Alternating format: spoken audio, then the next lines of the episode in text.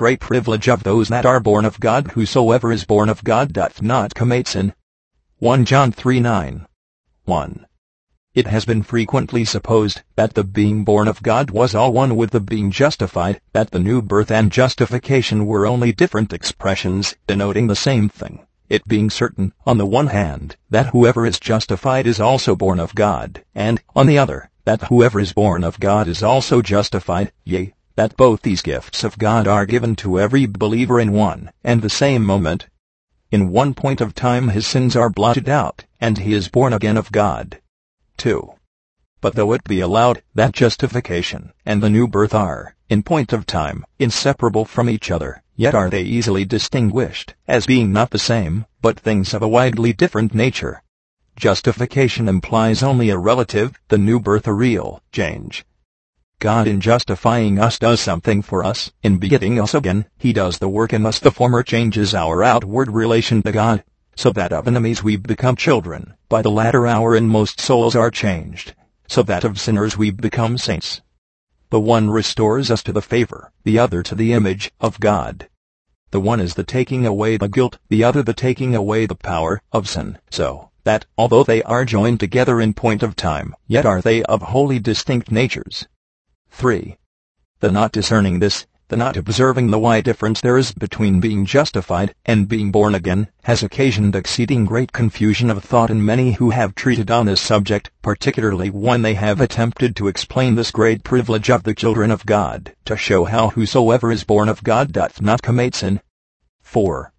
In order to apprehend this clearly, it may be necessary, First, to consider what is the proper meaning of that expression, whosoever is born of God, and, secondly, to inquire in what sense he doth not commit sin. I 1.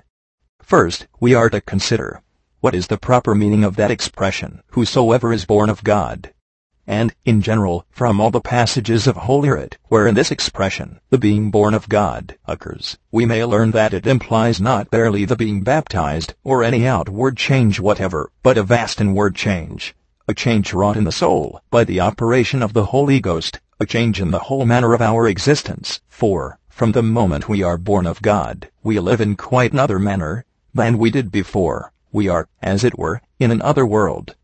2. The ground and reason of the expression is easy to be understood. When we undergo this great change, we may, with much propriety, be said to be born again, because there is so near a resemblance between the circumstances of the natural and of the spiritual birth, so that to consider the circumstances of the natural birth is the most easy way to understand the spiritual. 3. The child which is not yet born subsists indeed by the air, as does everything which has life, but feels it not, nor anything else, unless in a very dull and imperfect manner. It hears little, if at all, the organs of hearing being as yet closed up. It sees nothing, having its eyes fast shut, and being surrounded with utter darkness. There are, it may be, some faint beginnings of life, when the time of its birth draws nigh, and some motion consequent thereon, whereby it is distinguished from a mere mass of matter, but it has no senses. All these avenues of the soul are hitherto quite shut up. Of consequence, it has scarce any intercourse with this visible world, nor any knowledge, conception, or idea of the things that occur therein. 4. The reason why he that is not yet born is wholly a stranger to the visible world, is, not, because it is afar off, it is very nigh, it surrounds him on every side, wink, but, partly, because he has not those senses, they are not yet opened in his soul, whereby alone it is possible to hold commerce with the material world, and partly, because so thick a veil is cast between, through which he can discern nothing. 5. But no sooner is the child born into the world, and he exists in a quite different manner, he now feels the air with which he is surrounded, and which pours into him from every side, as fast as he alternately breathes it back, to sustain the flame of life, and hence brings a continual increase of strength, of motion, and of sensation, all the bodily senses being now awakened, and furnished with their proper objects. His eyes are now open to perceive the light, which, silently flowing in upon them, discovers not only itself, but an infinite variety of things, with which before he was wholly unacquainted. His ears are unclosed, and sounds rush in with endless diversity. every sense is employed upon such objects as are peculiarly suitable to it, and by these inlets the soul, having an open intercourse with the visible world, acquires more and more knowledge of sensible things, of all the things which are under the sun. 6. So it is with him that is born of God. Before that great change is wrought, although he subsists by him, in whom all that have life live, and move, and have their being, yet he is not sensible of God. He does not feel, he has no inward consciousness of his presence. He does not perceive that divine breath of life, without which he cannot subsist a moment, nor is he sensible of any of the things of God. They make no impression upon his soul. God is continually calling to him from on high, but he heareth not, his ears are shut, so that the voice of the charmer is lost to him. Charm he never so wisely, he seeth not the things of the Spirit of God, the eyes of his understanding being closed, and utter darkness covering his whole soul, surrounding him on every side. It is true he may have some faint dawnings of life, some small beginnings of spiritual motion, but as yet he has no spiritual senses capable of discerning spiritual objects. Consequently, he discerneth not the things of the Spirit of God. He cannot know them, because they are spiritually discerned. 7. Hence he has scarce any knowledge of the invisible world, as he has scarce any intercourse with it. Not that it is afar off, no, he is in the midst of it, it encompasses him round about, the other world, as we usually term it, is not far from every one of us, it is above, and beneath, and on every side. Only the natural man discerneth it not, partly, because he has no spiritual senses, whereby alone we can discern the things of God, partly, because so thick a veil is interposed, as he knows not how to penetrate. 8. But when he is born of God, born of the Spirit, how is the manner of his existence changed? His whole soul is now sensible of God, and he can say, by sheer experience, Thou art about my bed, and about my path. I feel thee in all my ways. Thou besettest me behind and before, and layest thy hand upon me. The spirit or breath of God is immediately inspired, breathed into the newborn soul, and the same breath which comes from, returns to, God. As it is continually received by faith, so it is continually rendered back by love, by prayer, and praise, and thanksgiving, love and praise, and prayer being the breath of every soul which is truly born of God. And by this new kind of spiritual respiration, spiritual life is not only sustained, but increased day by day, together with spiritual strength, and motion, and sensation, all the senses of the soul being now awake, and capable of discerning spiritual good and evil. 9. The eyes of his understanding are now open, and he seeth him, that is invisible, he sees what is the exceeding greatness of his power and of his love toward them that believe. He sees that God is merciful to him a sinner, that he is reconciled through the Son of his love. He clearly perceives both the pardoning love of God and all his exceeding great and precious promises. God, who commanded the light to shine out of the darkness, hath shined, and doth shine, in his heart to enlighten him with the knowledge of the glory of God, in the face of Jesus Christ. All the darkness is now passed away, and he abides in the light of God's countenance. 10. His ears are now opened, and the voice of God no longer calls in vain. He hears and obeys the heavenly calling. He knows the voice of his shepherd. All his spiritual senses being now awakened, he has a clear intercourse with the invisible world, and hence he knows more and more of the things which before it could not enter into his heart to conceive. He now knows what the peace of God is, what is joy in the Holy Ghost, what the love of God which is shed abroad in the heart of them that believe in him through Christ Jesus. Thus the veil being removed which before interrupted the light and voice, the knowledge and love of God, he, who is born of the Spirit, dwelling in love, dwelleth in God, and God, in him. 2. 1. Having considered the meaning of that expression, whosoever is born of God, it remains, in the second place, to inquire in what sense he doth not commit sin. Now one who is so born of God, as hath been above described, who continually receives into his soul the breath of life from God, the gracious influence of his Spirit, and continually renders it back, one who thus believes and loves, who by faith perceives the continual actings of God upon his spirit, and by a kind of spiritual reaction returns the grace he receives in unceasing love, and praise, and prayer, not only doth not commit sin, while he thus keepeth himself, but so long as the seed remaineth in him, he cannot sin, because he is born of God. 2. By sin, I here understand outward sin, according to the plain, common acceptation of the word, an actual, voluntary transgression of the law, of the revealed, written law of God, of any commandment of God, acknowledged to be such at the time that it is transgressed. But whosoever is born of God, while he abideth in faith and love, and in the spirit of prayer and thanksgiving, not only doth not, but cannot, thus commit sin.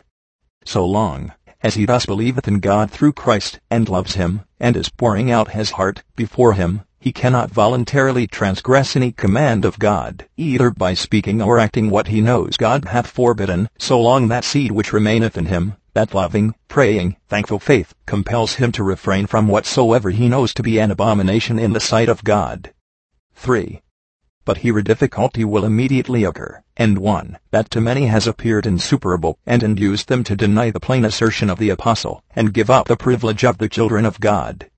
It is plain, in fact, that those whom we cannot deny to have been truly born of God, the Spirit of God having given us in His Word this infallible testimony concerning them, nevertheless, not only could, but did, commit sin, even gross, outward sin. They did transgress the plain, known laws of God, speaking, or acting what they knew he had forbidden. 4. Thus David was unquestionably born of God, or ever he was anointed king over Israel. He knew in whom he had believed, he was strong in faith, giving glory to God. The Lord, saith he, is my shepherd, therefore can I lack nothing. He shall feed me in green pastures, and lead me forth beside the waters of comfort. Yea, Though I walk through the valley of the shadow of death, I will fear no evil, for thou art with me. Psalm 23, 1 and see. He was filled with love, such as often constrained him to cry out, I will love thee, O Lord, my strength. The Lord is my stony rock, and my defense, the horn also of my salvation, and my refuge. Psalm 28 1. He was a man of prayer, pouring out his soul before God, in all circumstances of life, and abundant in praises and thanksgiving, Thy praise, saith he, shall be ever in my mouth. Psalm 34 1. Smile, thou art my God, and I will thank thee. Thou art my God, and I will praise thee. Psalm 118 28. And yet such a child of God could, and did commit sin, yea, the horrid sins of adultery and murder. 5.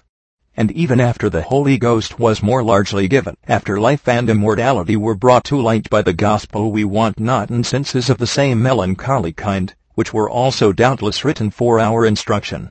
Thus he who, probably from his selling all that he had, and bringing in the price for the relief of his poor brethren, was by the apostles themselves surnamed Barnabas, that is, the son of consolation. Acts 4.36, 37. Wink, who was so honored at Antioch as to be selected with Saul, out of all the disciples, to carry their relief unto the brethren in Judea. Acts 11.29, 30. Wink, this Barnabas, who, at his return from Judea, was, by the peculiar direction of the Holy Ghost, solemnly separated from the other prophets and teachers, for the work whereunto God had called him, Acts 13 1-4, even to accompany the great apostle among the Gentiles, and to be his fellow laborer in every place, nevertheless, was afterward so sharp, Acts 15:35, 39, in his contention with St. Paul, because he thought it not good to take with them John, in his visiting the brethren a second time, who had departed from them from Pamphylia, and went not with them to the work.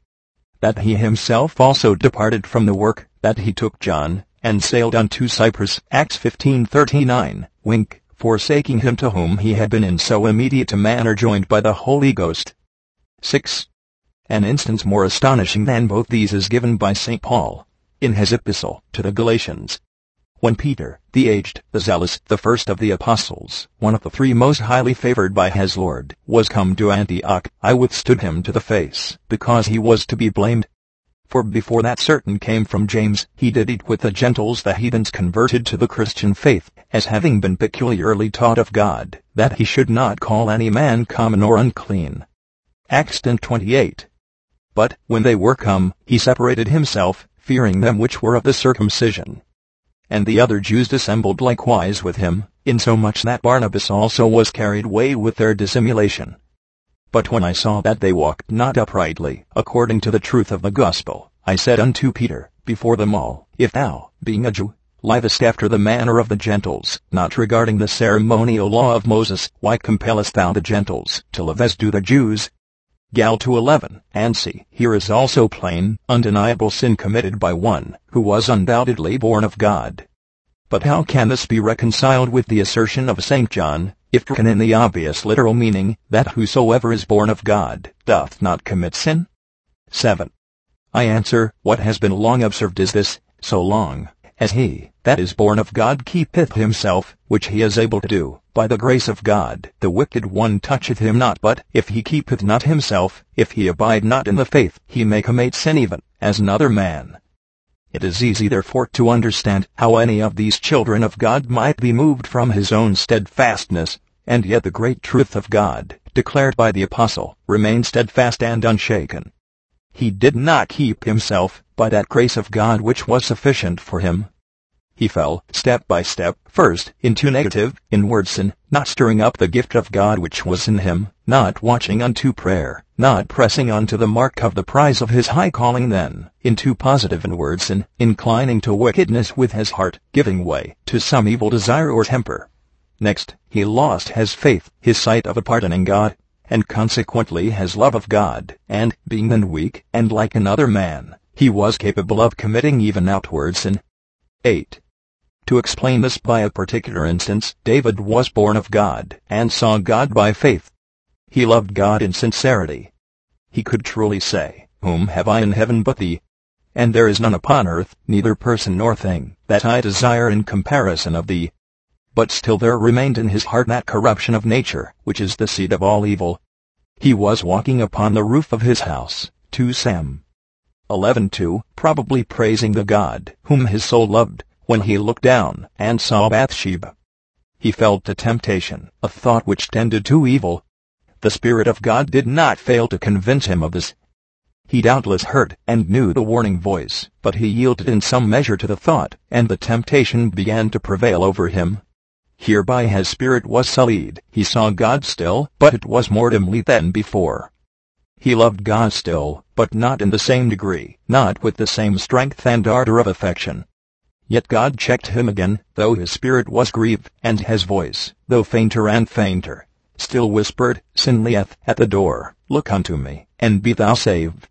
But he would not hear. He looked again, not unto God, but unto the forbidden object, till nature was superior to grace, and kindled lust in his soul. The eye of his mind was now closed again, and God vanished out of his sight faith, the divine, supernatural intercourse with God, and the love of God, ceased together. He then rushed on, as a horse into the battle, and knowingly committed the outward sin.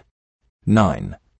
You see the unquestionable progress from grace to sin, thus it goes on, from step to step. 1. The divine seed of loving, conquering faith remains in him, that is born of God. He keepeth himself, by the grace of God, and cannot commit sin. 2 a temptation arises, whether from the world, the flesh, or the devil, it matters not. 3. The Spirit of God gives him warning that sin is near, and bids him more abundantly watch unto prayer. 4. He gives way, in some degree, to the temptation, which now begins to grow pleasing to him. 5. The Holy Spirit is grieved, his faith is weakened, and his love of God grows cold. 6 the Spirit reproves him more sharply, and saith, This is the way, walk thou in it. 7. He turns away from the painful voice of God, and listens to the pleasing voice of the tempter. 8. Evil desire begins, and spreads in his soul, till faith and love vanish away, he is then capable of committing outward sin, the power of the Lord being departed from him. 10. To explain this by another instance, the Apostle Peter was full of faith and of the Holy Ghost, and hereby keeping himself, he had a conscience void of offense toward God and toward man. Walking thus in simplicity and godly sincerity, before that certain came from James, he did eat with the Gentiles, knowing that what God had cleansed was not common or unclean. But when they were come, a temptation arose in his heart to fear those of the circumcision, the Jewish converts, who were zealous for circumcision, and the other rites of the Mosaic law, and regard the favor and praise of these men, more than the praise of God. He was warned by the Spirit that sin was near, nevertheless, he yielded to it in some degree, even to sinful fear of man, and his faith and love were proportionably weakened. God reproved him again for giving place to the devil, Yet he would not hearken to the voice of his shepherd, but gave himself up to that slavish fear, and thereby quenched the spirit. Then God disappeared, and, faith and love being extinct, he committed the outward sin. Walking not uprightly, not according to the truth of the gospel, he separated himself from his Christian brethren, and by his evil example, if not advice also, compelled even the Gentiles to live after the manner of the Jews, to entangle themselves again with that yoke of bondage from which Christ had set them free.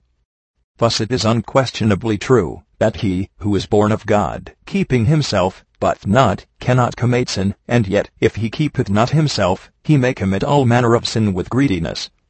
3. 1. From the preceding considerations we may learn, First, to give a clear and incontestable answer to a question which has frequently perplexed many who were sincere of heart. Does sin precede or follow the loss of faith? Does a child of God first commit sin, and thereby lose his faith? Or does he lose his faith first, before he can commit sin?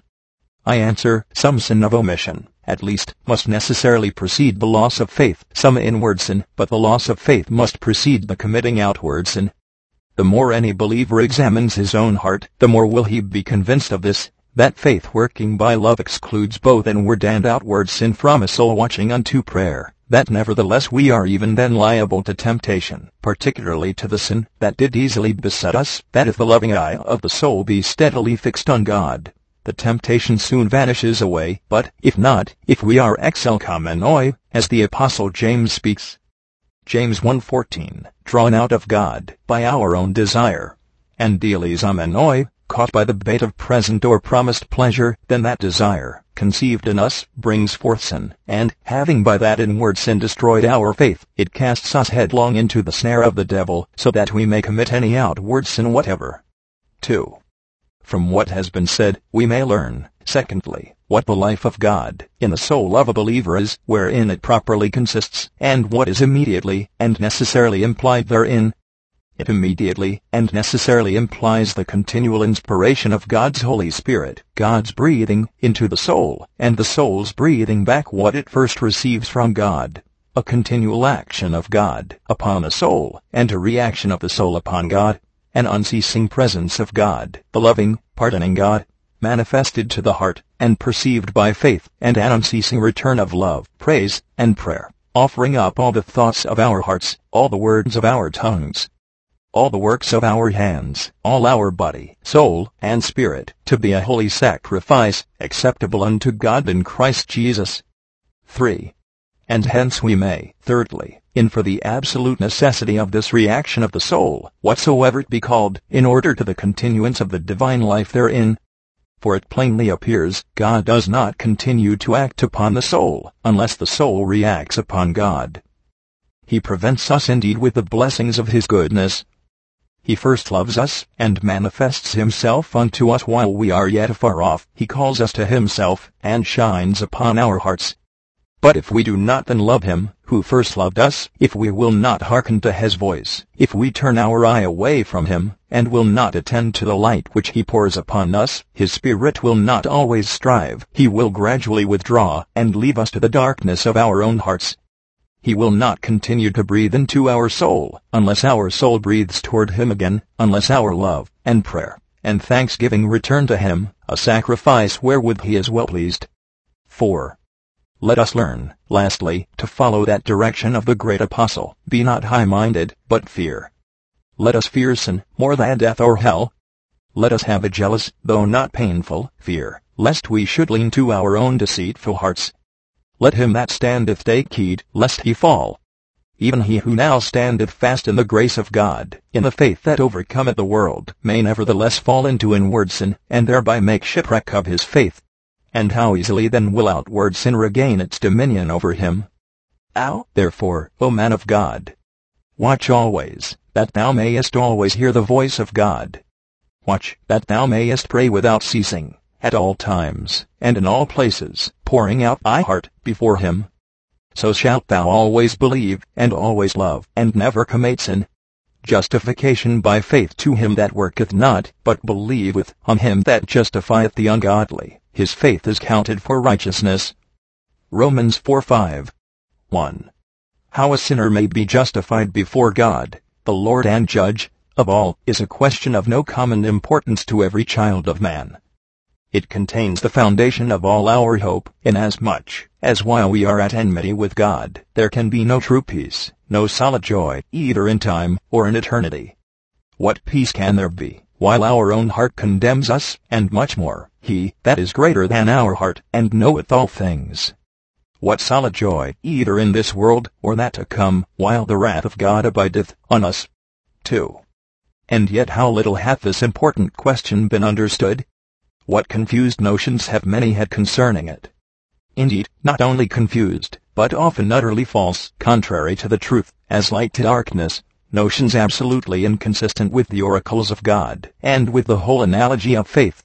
And hence, erring concerning the very foundation, they could not possibly build thereon, at least, not gold, silver, or precious stones, which would endure when tried, as by fire, but only hay and stubble, neither acceptable to God, nor profitable to man. 3. In order to justice, in far, as in me lies, to the vast importance of the subject, to save those that seek the truth in sincerity from vain jangling and strife of words, to clear the confusedness of thought into which so many have already been led thereby, and to give them true and just conceptions of this great mystery of godliness, I shall endeavor to show, first, what is the general ground of this whole doctrine of justification? Secondly, what justification is? Thirdly, who they are that are justified? And, fourthly, on what terms they are justified? I am, first, to show what is the general ground of this whole doctrine of justification. 1. In the image of God was man made, holy, as he that created him is holy, merciful, as the author of all is merciful, perfect as his Father in heaven is perfect. As God is love, so man, dwelling in love, dwelt in God, and God, in him. God made him to be an image of his own eternity, an incorruptible picture of the God of glory. He was accordingly pure, as God is pure, from every spot of sin. He knew not evil in any kind or degree, but was inwardly and outwardly sinless, and undefiled. He loved the Lord his God, with all his heart, and with all his mind, and soul, and strength. 2. To man thus upright and perfect, God gave a perfect law, to which he required full and perfect obedience. He required full obedience in every point, and this to be performed without any intermission, from the moment man became a living soul, till the time of his trial should be ended. No allowance was made for any falling short, as, indeed, there was no need of any, man being altogether equal to the task assigned, and thoroughly furnished for every good word and work. 3. To the entire law of love which was written in his heart, against which, perhaps, he could not sin directly, it seemed good to the sovereign wisdom of God, to superadd one positive law, Thou shalt not eat of the fruit of the tree that groweth in the midst of the garden, annexing that penalty thereto, in the day that thou eatest thereof, thou shalt surely die. 4. Such, then, was the state of man in paradise. By the free, unmerited love of God, he was holy and happy. He knew, loved, enjoyed God, which is, in substance, life everlasting. And in this life of love, he was to continue forever, if he continued to obey God in all things, but, if he disobeyed him in any, he was to forfeit all. In that day, said God, Thou shalt surely die. 5. Man did disobey God.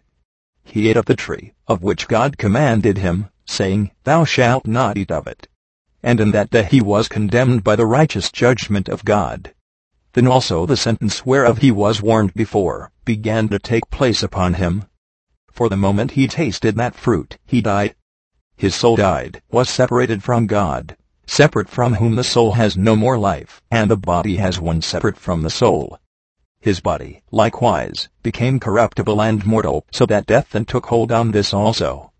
And being already dead in spirit, dead to God, dead in sin, he hastened on to death everlasting, to the destruction both of body and soul, in a fire never to be quenched. 6. Thus by one man sin entered into the world, and death by sin. And so death passed upon all men, as being contained in him, who was the common Father and representative of us all. Thus, through the offense of one, all are dead, dead to God, dead in sin, dwelling in a corruptible, mortal body, shortly to be dissolved, and under the sentence of death eternal. For as, by one man's disobedience, all were made sinners, so, by that offense of one, judgment came upon all men to condemnation. Romans v 12 and c. 7. In this state we were, even all mankind, when God so loved the world, that he gave his only begotten Son, to the end we might not perish, but have everlasting life. In the fullness of time he was made man, another common head of mankind, a second general parent and representative of the whole human race. And as such it was that he bore our griefs, the Lord laying upon him the iniquities of us all. Then was he wounded for our transgressions, and bruised for our iniquities. He made his soul an offering for sin. He poured out his blood for the transgressors. He bare our sins in his own body on the tree, that by his stripes we might be healed. And, by that one oblation of himself, once offered, he hath redeemed me, and all mankind, having thereby made a full, perfect, and sufficient sacrifice and satisfaction for the sins of the whole world. 8. In consideration of this, that the Son of God hath tasted death for every man. God hath now reconciled the world to himself, not imputing to them their former trespasses. And thus, as by the offense of one judgment came upon all men to condemnation, even so by the righteousness of one the free gift came upon all men unto justification so that, for the sake of his well-beloved Son, of what he hath done and suffered for us, God now vouchsafes, on one only condition, which himself also enables us to perform, both to remit the punishment due to our sins, to reinstate us in his favor, and to restore our dead souls to spiritual life, as the earnest of life eternal. 9. This, therefore, is the general ground of the whole doctrine of justification. By the sin of the first Adam, who was not only the Father, but likewise the representative of us all, we all fell short of the favor of God. We all became children of wrath, or, as the apostle expresses it, judgment came upon all men to condemnation. Even so, by the sacrifice for sin made by the second Adam, as the representative of us all, God is so far reconciled to all the world, that he hath given them a new covenant, the plain condition, whereof being once fulfilled, there is no more condemnation for us, but we are justified freely by his grace, through the redemption that is in Jesus Christ. 2. 1. But what is it to be justified? What is justification? This was the second thing which I proposed to show. And it is evident, from what has been already observed, that it is not the being made actually just and righteous, this is sanctification, which is, indeed, in some degree, the immediate fruit of justification, but, nevertheless, is a distinct gift of God, and of a totally different nature. The one implies what God does for us through His Son, the other, what He works in us by His Spirit. So that, although some rare instances may be found, wherein the term justified or justification is used in so wide a sense as to include sanctification also, Yet, in general use, they are sufficiently distinguished from each other, both by St. Paul and the other inspired writers. 2. Neither is that far-fetched conceit, that justification is the clearing us from accusation, particularly that of Satan, easily provable from any clear text of Holy Writ. In the whole scriptural account of this matter, as above laid down, neither that accuser, nor his accusation appears to be at all taken in it cannot indeed be denied that he is the accuser of men, emphatically so called. But it does in no wise appear that the great apostle hath any reference to this, more or less, in all he hath written touching justification, either to the Romans or the Galatians. 3. It is also far easier to take for granted than to prove from any clear scripture testimony that justification is the clearing us from the accusation brought against us by the law, at least if this forced, unnatural way of speaking mean either more or less than this, that, whereas we have transgressed the law of God, and thereby deserved the damnation of hell, God does not inflict on those who are justified the punishment which they had deserved. 4. Least of all does justification imply that God is deceived in those whom he justifies, that he thinks them to be what, in fact, they are not, that he accounts them to be otherwise than they are. It does by no means imply that God judges concerning us contrary to the real nature of things, that he esteems us better than we really are, or believes us righteous when we are unrighteous. Surely no the judgment of the all-wise God is always according to truth, Neither can it ever consist with his unerring wisdom to think that I am innocent, to judge that I am righteous or holy, because another is so he can no more, in this manner, confound me with Christ, than with David or Abraham. Let any man to whom God hath given understanding, weigh this without prejudice, and he cannot but perceive that such a notion of justification is neither reconcilable to reason nor Scripture. 5. The plain scriptural notion of justification is pardon, the forgiveness of sins. It is that act of God the Father, hereby, for the sake of the propitiation made by the blood of his Son, he showeth forth his righteousness, or mercy, by the remission of the sins that are past. This is the easy, natural account of it given by St. Paul, throughout this whole epistle. So he explains it himself, more particularly in this, and in the following chapter. Thus, in the next verses but one to the text, Blessed are they, saith he, whose iniquities are forgiven, and whose sins are covered. Blessed is the man to whom the Lord will not impute sin. To him that is justified or forgiven, God will not impute sin to his condemnation. He will not condemn him on that account, either in this world or in that which is to come. His sins, all his past sins, in thought, word, and deed, are covered, are blotted out, shall not be remembered or mentioned against him, any more than if they had not been. God will not inflict on that sinner what he deserved to suffer, because the Son of his love hath suffered for him. And from the time we are accepted through the Beloved, reconciled to God, through his blood, he loves, and blesses, and watches over us for good, even as if we had never sinned. Indeed the apostle in one place seems to extend the meaning of the word much farther, where he says, Not the hearers of the law, but the doers of the law, shall be justified. Here he appears to refer our justification to the sentence of the great day. And so our Lord himself unquestionably doth, when he says, By thy words thou shalt be justified, proving hereby, that for every idle word men shall speak, they shall give an account in the day of judgment.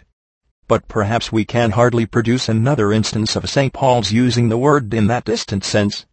In the general tenor of his writings, it is evident he doth not, and least of all in the text, before us, which undeniably speaks, not of those who have already finished their course, but of those who are now just setting out, just beginning to run the race which is set before them. 3. 1. But this is the third thing which was to be considered, namely, who are they that are justified?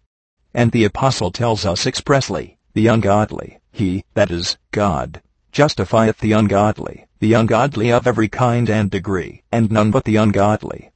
As they that are righteous need no repentance, so they need no forgiveness. It is only sinners that have any occasion for pardon, it is sin alone which admits of being forgiven. Forgiveness, therefore, has an immediate reference to sin, and, in this respect, to nothing else. It is our unrighteousness to which the pardoning God is merciful, it is our iniquity which he remembereth no more. 2. This seems not to be at all considered by those who so vehemently contend that a man must be sanctified, that is, holy, before he can be justified, especially by such of them as affirm that universal holiness or obedience must precede justification. Unless they mean that justification at the last day, which is wholly out of the present question. So far from it, that the very supposition is not only flatly impossible, for where there is no love of God, there is no holiness, and there is no love of God, but from a sense of his loving us, but also grossly, intrinsically absurd, contradictory to itself. For it is not a saint but a sinner, that is forgiven, and under the notion of a sinner. God justifieth not the godly, but the ungodly, not those that are holy already, but the unholy. Upon what condition he doeth this, will be considered quickly, but whatever it is, it cannot be holiness, to assert this is to say the Lamb of God takes away only those sins which were taken away before. 3. Does then the Good Shepherd seek and save only those that are found already? No, he seeks and saves that which has lost. He pardons those who need his pardoning mercy. He saves from the guilt of sin, and, at the same time, from the power, sinners of every kind, of every degree, men who, till then, were altogether ungodly, in whom the love of the Father was not, and, consequently, in whom dwelled no good thing, no good or truly Christian temper. But all such as were evil and abominable, pride, anger, love of the world, the genuine fruits of that carnal mind which is enemy against God. 4. These who are sick, the burden of whose sins is intolerable, are they that need a physician. These who are guilty, who groan under the wrath of God, are they that need to pardon. These who are condemned already, not only by God, but also by their own conscience, as by a thousand witnesses of all their ungodliness, both in thought, and word, and work, cry aloud for him that justifieth the ungodly, through the redemption that is in Jesus, the ungodly, and him that worketh not, that worketh not, before he is justified, anything that is good, that is truly virtuous or holy, but only evil continually. For his heart is necessarily, essentially evil, till the love of God is shed abroad therein. And while the tree is corrupt, so are the fruits, for an evil tree cannot bring forth good fruit. 5. If it be objected, Nay, but a man, before he is justified, may feed the hungry, or clothe the naked, and these are good works, the answer is easy, he may do these, even before he is justified, and these are, in one sense, good works, they are good and profitable to men. But it does not follow, that they are, strictly speaking, good in themselves, or good in the sight of God. All truly good works, to use the words of our church, follow after justification, and they are therefore good and acceptable to God in Christ, because they spring out of a true and living faith. By a parity of reason, all works done before justification are not good, in the Christian sense, forasmuch as they spring not of faith in Jesus Christ, though from some kind of faith in God they may spring, wink, yea, rather, for that they are not done as God hath willed and commanded them to be done. We doubt not how strange soever it may appear to some, but they have the nature of sin. 6. Perhaps those who doubt of this have not duly considered the weighty reason which is here assigned, why no works done before justification can be truly and properly good. The argument plainly runs thus, no works are good, which are not done as God hath willed and commanded them to be done but no works done before justification are done as God hath willed and commanded them to be done. Therefore, no works done before justification are good. The first proposition is self-evident, and the second, that no works done before justification are done as God hath willed and commanded them to be done, will appear equally plain and undeniable if we only consider. God hath willed and commanded that all our works should be done in charity, and agape, in love, in that love to God which produces love to all mankind. But none of our works can be done in this love, while the love of the Father, of God, as our Father, is not in us, and this love cannot be in us till we receive the Spirit of adoption, crying in our hearts, Abba, Father. If, therefore, God doth not justify the ungodly, and him that, in this sense, worketh not, then hath Christ died in vain. Then, notwithstanding his death, can no flesh living be justified? 4. 1. But on what terms, then, is he justified who is altogether ungodly, and till that time worketh not? On one alone, which is faith, he believeth as him that justifieth the ungodly. And he that believeth is not condemned, yea, he is passed from death unto life. For the righteousness, or mercy, of God is by faith of Jesus Christ, unto all and upon all them that believe, whom God hath sent forth for a propitiation, through faith in his blood that he might be just, and consistently with his justice, the justifier of him which believeth in Jesus. Therefore we conclude that a man is justified by faith, without the deeds of the law, without previous obedience to the moral law, which, indeed, he could not, till now, perform. That it is the moral law, and that alone, which is here intended, appears evidently from the words that follow, do with and make void the law through faith. God forbid, yea, we establish the law. What law do we establish by faith? Not the ritual law, not the ceremonial law of Moses. In no wise, but the great, unchangeable law of love, the holy love of God, and of our neighbor. 2. Faith in general is a divine, supernatural elegchos, evidence, or conviction, of things not seen, not discoverable by our bodily senses, as being either past, future, or spiritual.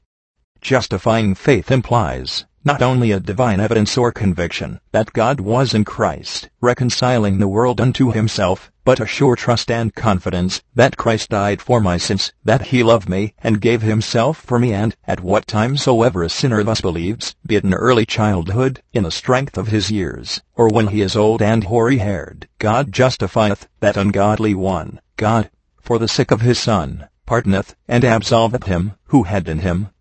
Till then, no good thing Repentance, indeed, God had given him before, but that repentance was neither more nor less than a deep sense of the want of all good, and the presence of all evil.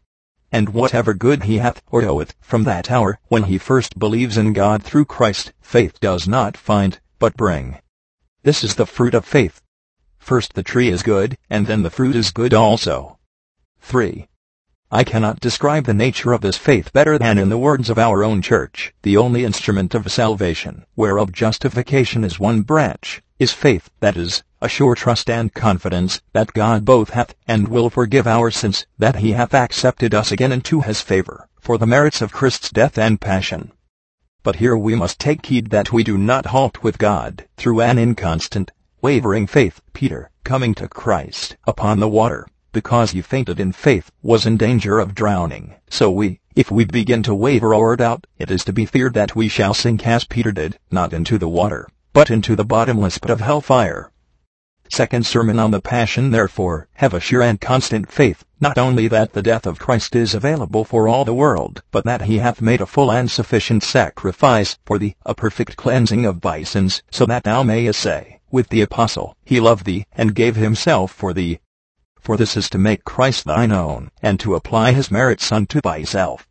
Sermon on the Sacrament, First Part 4 By affirming that this faith is the term or condition of justification, I mean, first, that there is no justification without it. He that believeth not is condemned already, and so long as he believeth not, that condemnation cannot be removed, but the wrath of God abideth on him as there is no other name given under heaven, and that of Jesus of Nazareth, no other merit, whereby a condemned sinner can ever be saved from the guilt of sin, so there is no other way of obtaining a share in his merit than by faith in his name.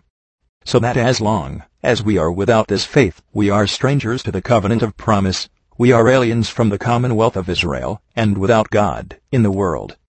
Whatsoever virtues, so called, a man may have, I speak of those unto whom the gospel is preached, for what have I to do to judge them, that are without? Whatsoever good works, so accounted, he may do, it profiteth not, he is still a child of wrath, still under the curse, till he believes in Jesus. 5. Faith, therefore, is the necessary condition of justification, yea, and the only necessary condition thereof. This is the second point carefully to be observed, that the very moment God giveth faith, for it is the gift of God, to the ungodly that worketh not, that faith is counted to him for righteousness. He hath no righteousness at all, and antecedent to this, not so much as negative righteousness, or innocence. But faith is imputed to him for righteousness, the very moment that he believeth. Not that God, as was observed before, thinketh him to be what he is not, but has he made Christ to be sin for us, that is, treated him as a sinner, punishing him for our sins, so he counteth us righteous, from the time we believe in him, that is, he doth not punish us for our sins, yea, treats us as though we are guiltless and righteous. 6. Surely the difficulty of assenting to this proposition, that faith is the only condition of justification, must arise from not understanding it. We mean thereby thus much, that it is the only thing, without which none is justified, the only thing, that is immediately, indispensably, absolutely requisite in order to pardon. As, on the one hand, though a man should have everything else without faith, yet he cannot be justified, so, on the other, though he be supposed to want everything else, yet if he have faith, he cannot but be justified. For suppose a sinner of any kind or degree, in a full sense of his total ungodliness, of his utter inability to think, speak, or do good, and his absolute meekness for hellfire. Suppose, I say, the sinner, helpless and hopeless, casts himself wholly on the mercy of God in Christ, which indeed he cannot do, but by the grace of God, who can doubt, but he is forgiven in that moment? Who will affirm that any more is indispensably required before that sinner can be justified?